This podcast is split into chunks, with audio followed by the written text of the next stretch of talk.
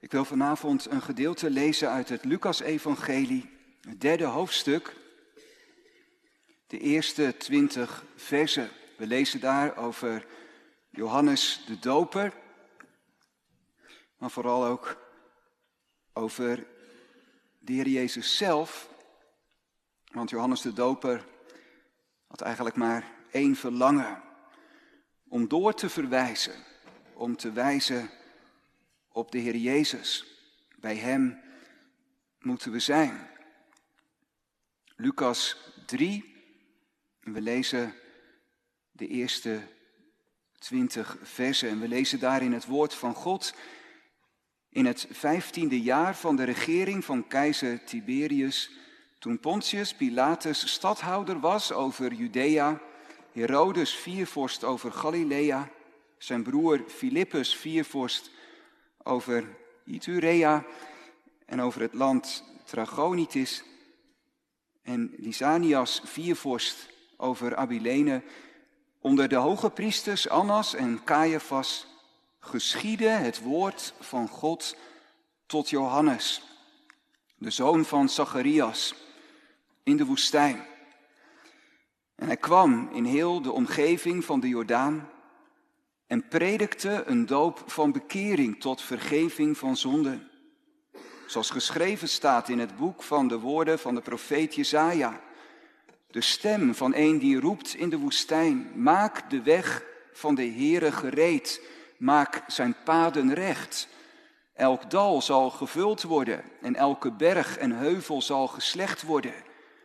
De kromme wegen zullen recht worden en de oneffen tot effen wegen. En alle vlees zal de zaligheid zien die van God komt. Hij zei tegen de menigte die uitliep om door hem gedoopt te worden, adderige broed, wie heeft u laten weten dat u moet vluchten voor de komende toren? Breng dan vruchten voort in overeenstemming met de bekering en begin niet bij uzelf te zeggen, wij hebben Abraham als vader, want ik zeg u dat God zelfs uit deze stenen voor Abraham kinderen kan verwekken. De bijl ligt zelfs al aan de wortel van de bomen. Elke boom dan die geen goede vrucht voortbrengt, wordt omgehakt en in het vuur geworpen. En de menigte vroeg hem, wat moeten wij dan doen? Hij antwoordde en zei tegen hen, wie twee stel onderkleren heeft, moet delen met hem die er geen heeft. En wie voedsel heeft, moet ook zo doen. Er kwamen ook tollenaars om gedoopt te worden en ze zeiden tegen hem, meester, wat moeten wij doen? Hij zei tegen hen, eis niet meer dan wat u voorgeschreven is.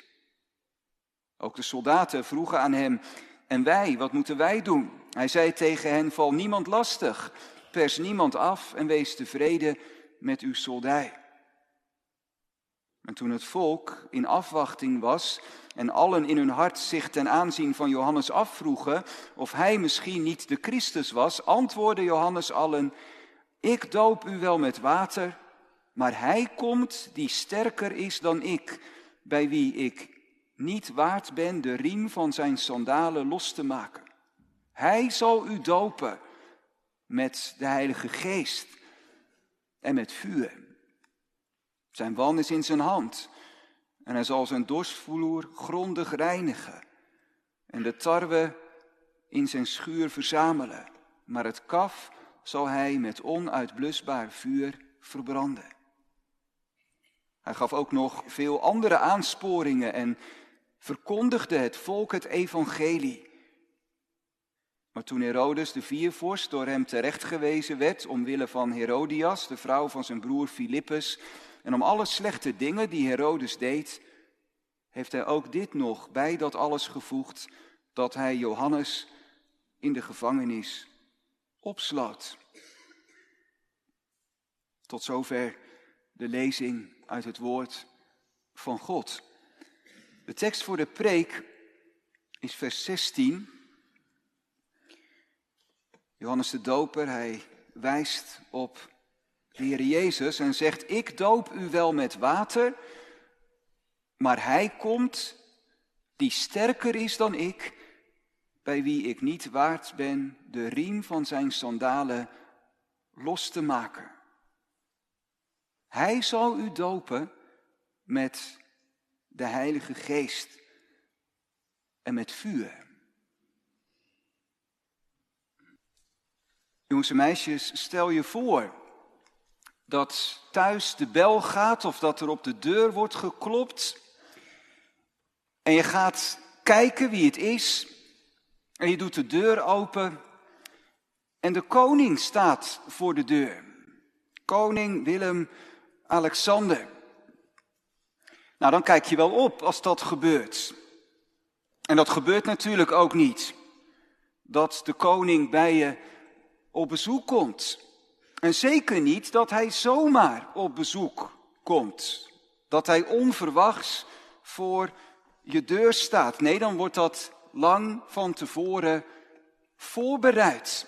En daar zijn dan heel veel mensen druk mee. Dat het allemaal goed gaat. Want dat is nogal wat. Als een koning bij je op bezoek komt. Je zorgt dan zelf ook dat je er helemaal klaar voor bent.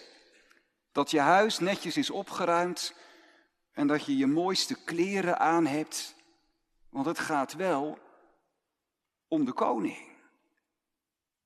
Nou, daar gaat het vanavond ook over. In het Bijbelgedeelte wat we zojuist gelezen hebben, Lucas 3. De koning komt. En ben je klaar om hem te ontmoeten? Lucas, hij schrijft een biografie, een verhaal over het leven van de Heer Jezus. Hij vertelt wat er met Jezus gebeurd is en wat hij gezegd heeft en wat hij gedaan heeft. Hij heeft daar heel goed onderzoek naar gedaan. Hij vertelt het in het begin van dit Bijbelboek. En hij geeft het heel nauwkeurig door. De dingen die we over de Heer Jezus moeten weten. Hij heeft er al over verteld in hoofdstuk 1 en 2. Over de aankondiging van de geboorte van Jezus. Door de engel Gabriel aan Maria, die zijn moeder mag zijn. Hij vertelt hoe de Heer Jezus in Bethlehem geboren is. Hij heeft ook verteld over de herders die hem opzochten. Over Simeon en Anna in de tempel in Jeruzalem. En ook over wat er gebeurde met de Heer Jezus toen hij twaalf jaar oud was. En hij met Jozef en Maria meeging om in Jeruzalem bij de tempel, het huis van zijn vader, het Pascha te vieren. En dan in hoofdstuk 3 gaat het echt gebeuren. Als de Heer Jezus zo ongeveer 30 jaar oud is, dan gaat hij zich bekendmaken aan de mensen in Israël. Voor die tijd was hij op de achtergrond gebleven. We weten er ook bijna niets over. Die eerste 30 jaar. Maar nu komt hij echt naar voren. Nu gaat hij echt aan het werk. Maar voordat Lucas daarover vertelt, vertelt hij eerst over iemand anders. We hebben het gelezen, Johannes de Doper, de zoon van Zacharias en Elisabeth. Een bijzondere, een wat aparte man. Hij woont in de woestijn. Hij draagt een mantel van kameelhaar. Heeft een leren gordel om zijn middel. En als Lucas dat dan vertelt, dan doet dat heel erg denken aan de profeet Elia uit de tijd van het Oude Testament.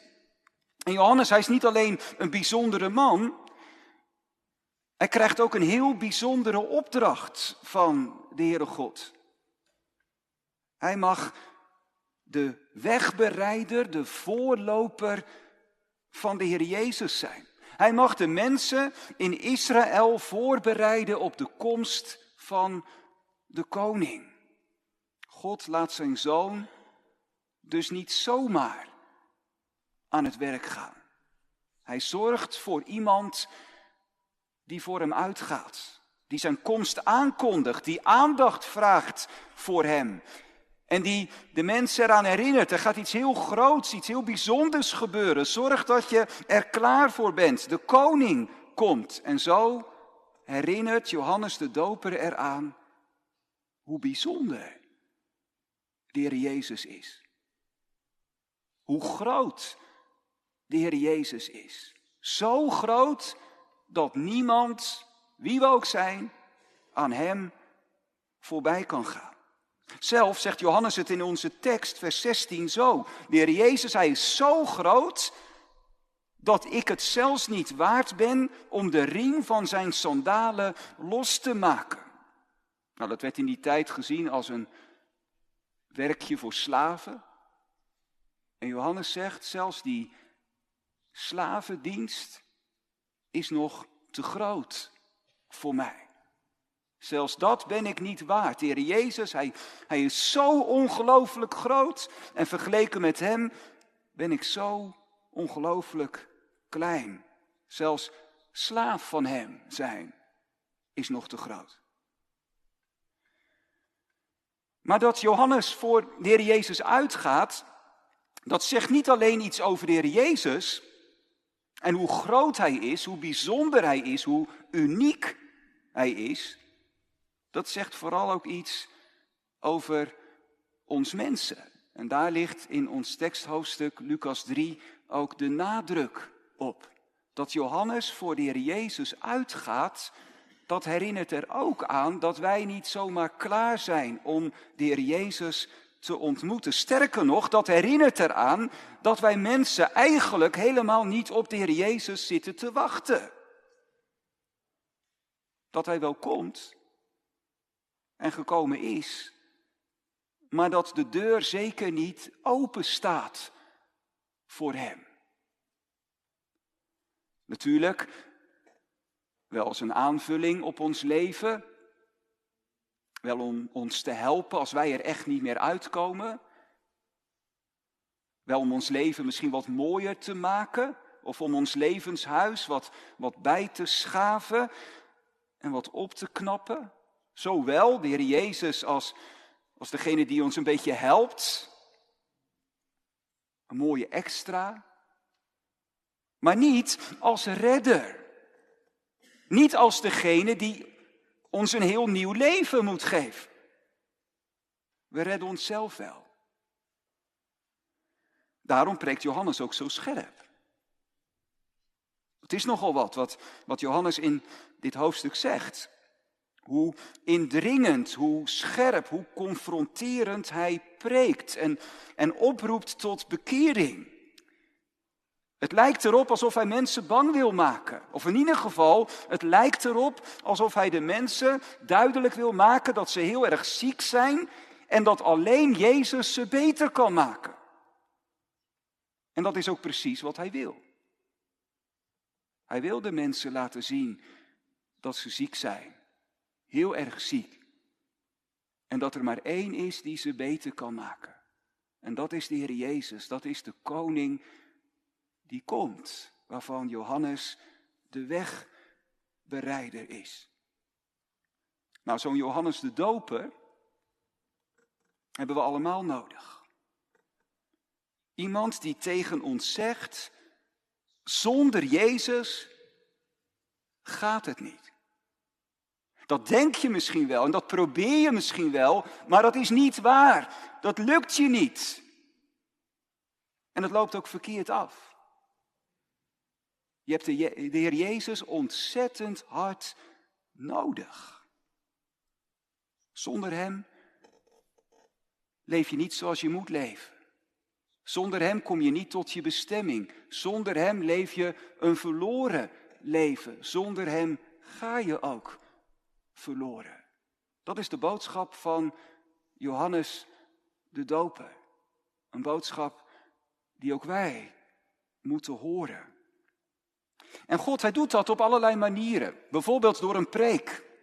De preek van vanavond.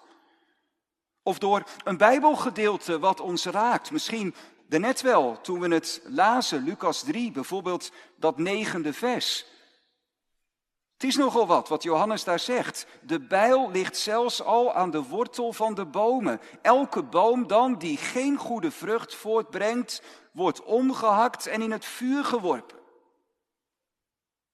Johannes, hij zegt, nu voel je je misschien sterk en sta je stevig en denk je, ik kan de hele wereld aan. Misschien ook wel als je aan God denkt. Ik blijf wel staan. Maar er komt een moment, dan sta je voor God. En dan moet je verantwoording afleggen van alles wat je in je leven hebt gedaan. En dan komen ook die dingen aan de orde die je nu probeert diep weg te stoppen. En waar je nu liever niet aan denkt. En gaat het ook over al die dingen die je had moeten doen, maar die je niet hebt gedaan. En sta je dan ook nog zo stevig? Als dat moment echt komt, dat je levensboom wordt omgehakt. En dat het erop aankomt.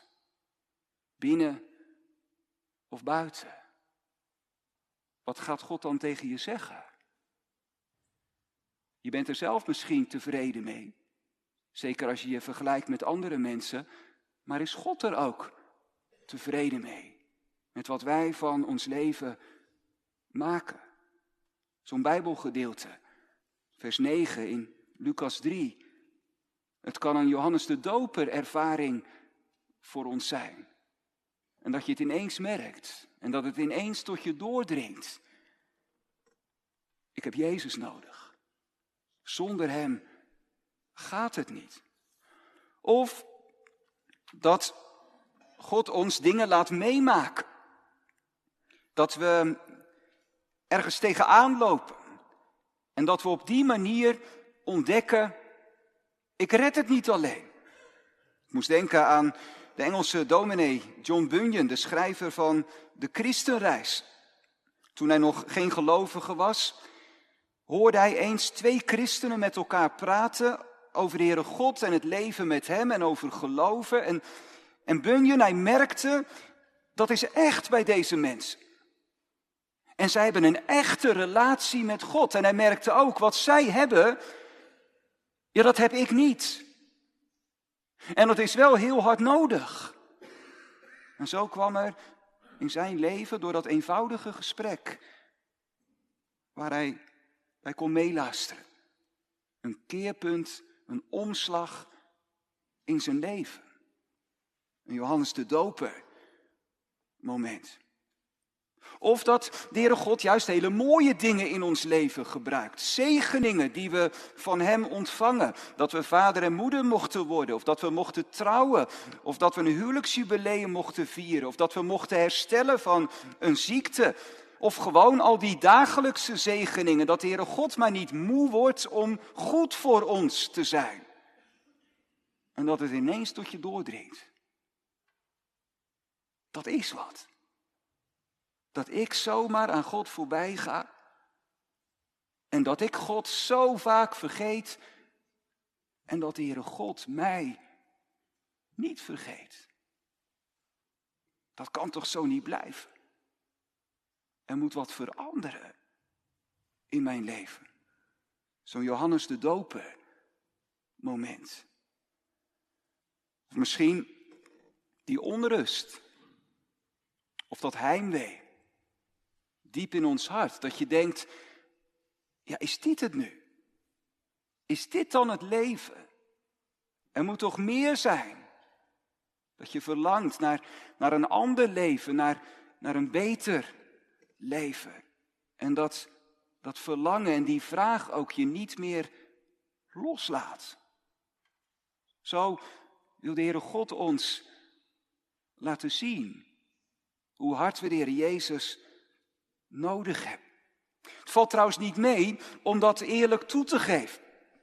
Dat was voor de mensen in Israël toen in de tijd van Johannes de Doper ook een hele stap om zich door hem te laten dopen. Dat was eigenlijk iets voor heidenen.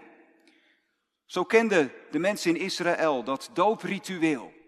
Dat was voor een heiden die de God van Israël wilde gaan dienen die eigenlijk bij het volk van God wilde gaan horen. Die moest als teken van die bekering een doopritueel ondergaan. Die moest gewassen worden om zo zichtbaar te maken dat oude heidense leven, dat is van vroeger, dat ligt achter mij, dat wil ik ook achter mij laten. En nu moet het echt anders, nu, nu ga ik het ook anders doen. Nu ga ik de God van Israël dienen. De ware God dienen. En door dat ondergaan in het water en er weer schoon uitkomen, werd dat dan zichtbaar gemaakt. Iets voor heidenen. Maar om dan als een Jood, als een kind van Abraham, iemand die bij het volk van God hoort, wij zouden zeggen, om dan als trouw meelevende christen ook het water in te moeten. En dan echt kopje onder, om daarmee te beleiden en zichtbaar te maken. Het moet radicaal anders. Ik heb geen halve oplossing nodig, maar een hele oplossing. Ik moet niet een beetje gered worden, maar totaal gered worden. Ja, dat is nogal wat. Dat is wat die mensen doen. Ze laten zich dopen door Johannes en zeggen daarmee, het was helemaal verkeerd. Mijn oude leven, daar moet een streep door. Ik heb een nieuw leven nodig. En een nieuw hart nodig. En als een geschenk uit Jezus' hand. Want Johannes, hij zegt niet, er is heel veel in jullie leven wat niet klopt en wat anders moet zijn. En nu moet je allemaal heel erg aan het werk gaan en heel erg je best doen om dat beter te gaan doen. Dat zegt Johannes niet. Zo zou je ook aan dit nieuwe jaar kunnen denken. Hoe gaat 2023 eruit zien? Nou, ik moet in ieder geval veel meer in God investeren, veel meer bezig zijn met Hem. Er is zoveel wat, wat beter kan en wat beter moet. Ik moet echt aan het werk. Dat is niet wat Johannes zegt. Het gaat niet om wat wij allemaal moeten gaan doen en dat wij er alsnog iets van moeten gaan maken. Nee, hij wijst op de Heer Jezus. Vooral ook in de woorden van onze tekst. Jezus die, die doopt niet met water, maar met de Heilige Geest en met vuur. Met andere woorden, dat water van de doop, dat je lichaam schoon was, ook die doop van bekering, die doop van Johannes de Doper, dat is een beeld, dat is een teken, of misschien kunnen we nog beter zeggen, dat is een belofte voor wat de Heer Jezus wil doen in ons hart. Door zijn geest. Hij reinigt en zuivert je zoals vuur het vuil wegbrandt. Zodat je leven schoon wordt, nieuw wordt voor God. Of zo mag je dat beeld ook opvatten.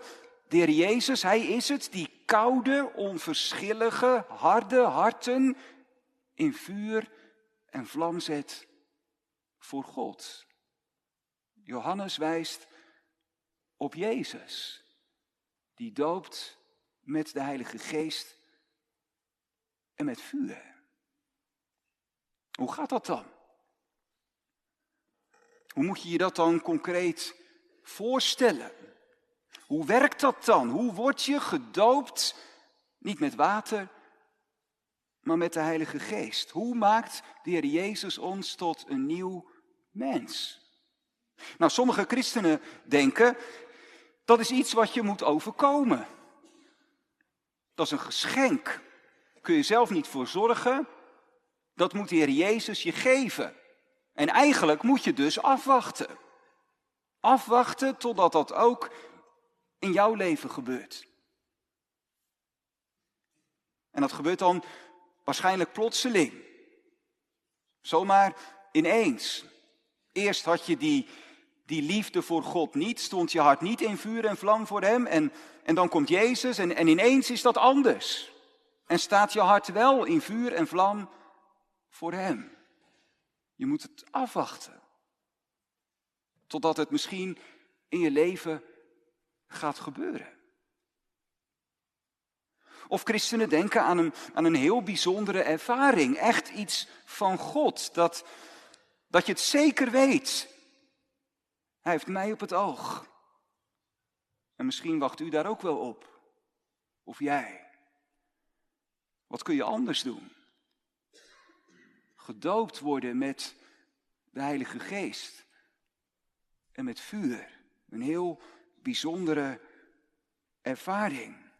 Lucas, hij wijst in zijn evangelie een andere weg. Of beter gezegd, de Heer Jezus wijst door Lucas een andere weg. Hij roept er zelf ook toe op. De Heer Jezus, hij zegt nergens, wacht maar af totdat het je overkomt. Hij zegt nergens, wees vooral bezig met een bijzondere ervaring, dat je dat mag meemaken. En Jezus, hij zegt heel eenvoudig, volg mij.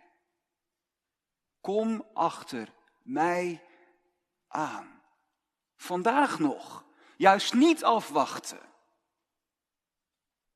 Kom achter mij aan. Kom dicht bij mij. Luister naar mijn stem. Keer op keer lezen we die oproep in de evangelie, ook in het Lucas-evangelie. Dat is de weg die de Heer Jezus wijst. Zo ontvang je de vervulling van die belofte. Jezus die doopt met de Heilige Geest en met vuur. Het gebeurt op de weg achter Hem aan. En aan de ene kant is dat iets van een keuze. Een radicale keuze. Heel zwart-wit. Het gaat om leven en dood. Alles of niets. Je echt aan de Heer Jezus overgeven. Tegen Hem zeggen, hier heeft u mijn leven met alles wat daarbij hoort. Ook al die vuile zonden en al die verkeerde verlangens. Ik krijg het niet van, voor elkaar om daar wat van te maken. Ik houd mezelf niet overeind. Ik kan niet leven zoals de Heere God het van me vraagt. Probeer het wel.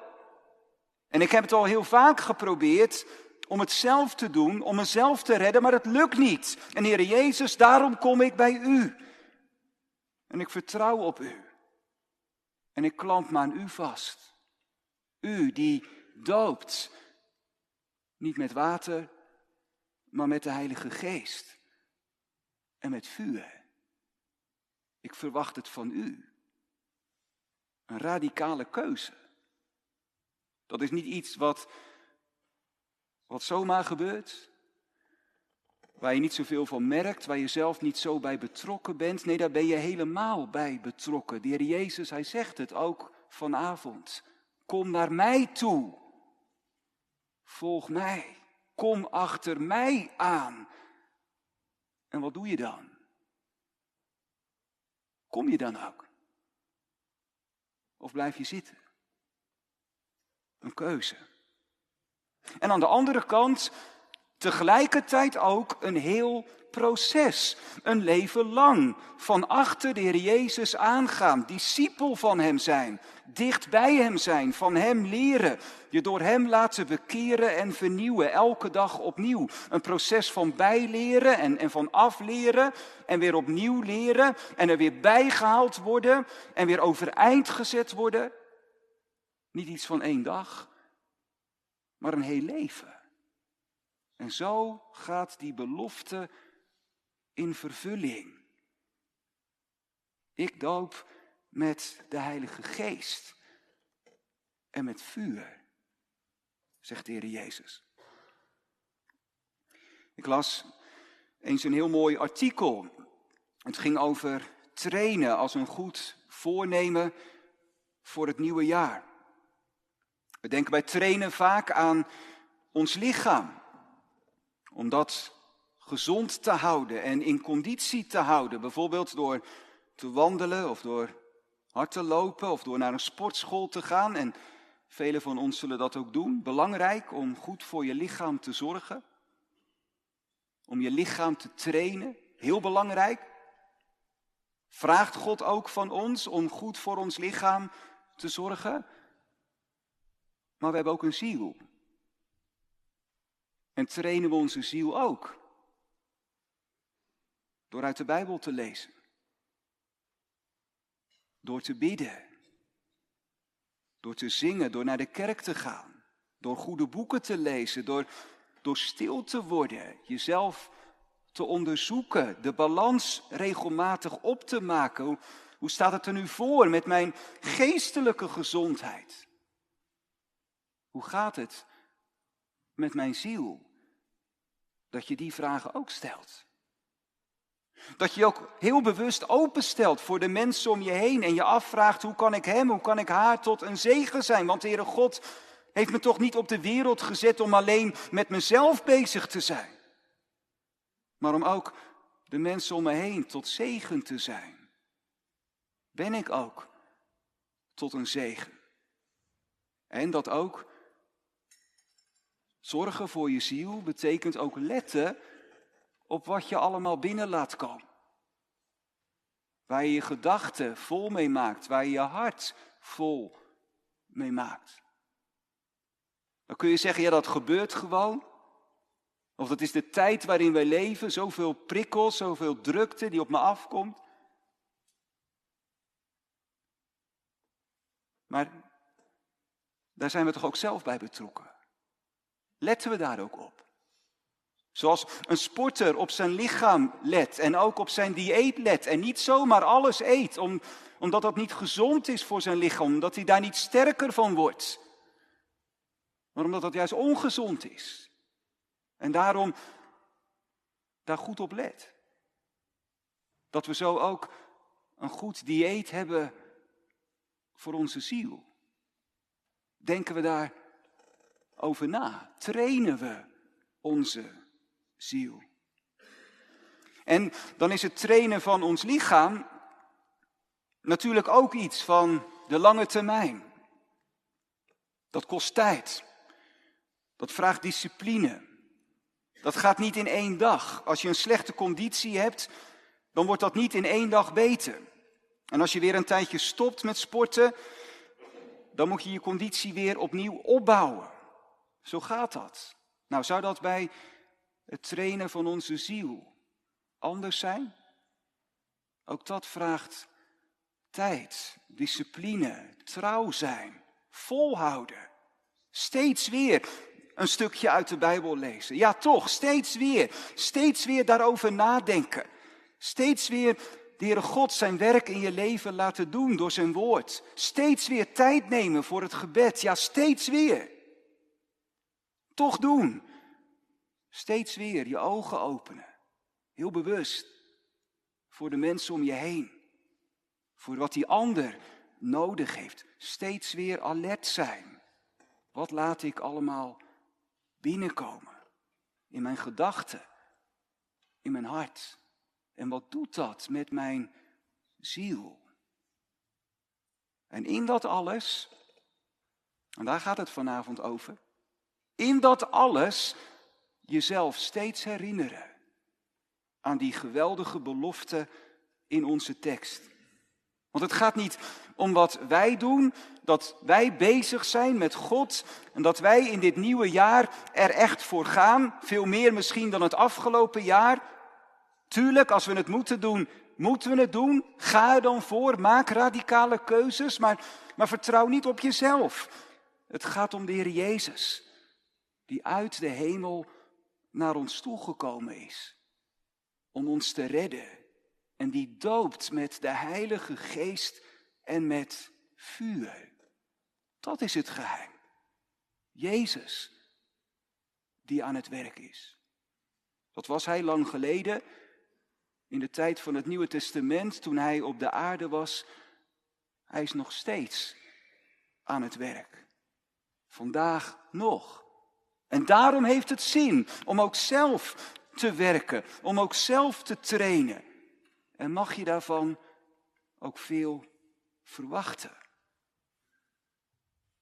Bijzonder trouwens hoe die vruchten hier in Lucas 3 omschreven worden. Wat gebeurt er nu als de Heer Jezus in je leven werkt? Als zijn Heilige Geest je in beslag neemt. Wat gebeurt er dan? Nou, als de mensen vragen aan Johannes, wat moeten we doen? Dan zegt Johannes, deel wat je hebt met andere mensen.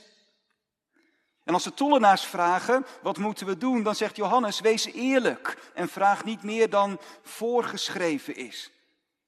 En als de soldaten vragen wat moeten we doen, dan zegt Johannes, val niemand lastig, pers niemand af en wees tevreden met het loon wat je krijgt.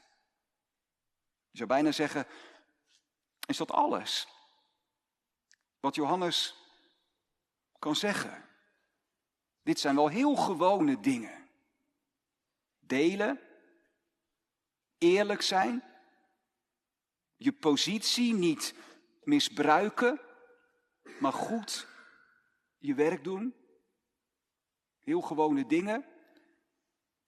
Tegelijkertijd is dat nu niet precies het werk van de Heer Jezus. Dat Hij ons weer gewoon maakt. Gewoon zoals we bedoeld zijn. Zoals de Heere God ons gemaakt heeft. Is de Heer Jezus nu niet juist gekomen om ons zieke hart en ons zieke leven weer gezond te maken? Dat is wat er gebeurt. Als Hij door zijn geest je hart, je leven verandert en vernieuwt, dan ga je weer heel gewone dingen doen. Dan word je een gewoon mens. Een mens zoals God wil dat je bent. Tegelijkertijd zijn het vruchten die vol zijn van de Heere God. De Heere God die zelf zo graag uitdeelt. En die zelf volstrekt betrouwbaar is. En die zijn macht niet gebruikt om er zelf beter van te worden, maar juist om ons te zegenen. Zou je zo niet willen leven? Als een gewoon mens. Als iemand die op God mag lijken. Zou je zo niet willen leven? In dit nieuwe jaar, 2023. Lucas 3 leert ons, het kan. Het mag. En het gebeurt op de weg achter Jezus aan. Hij maakt zijn belofte waar. Leef dan niet zonder Hem. Probeer dan niet jezelf te redden, maar laat je redden door de Heer Jezus. Kom dicht bij Hem en blijf dicht bij Hem. Amen.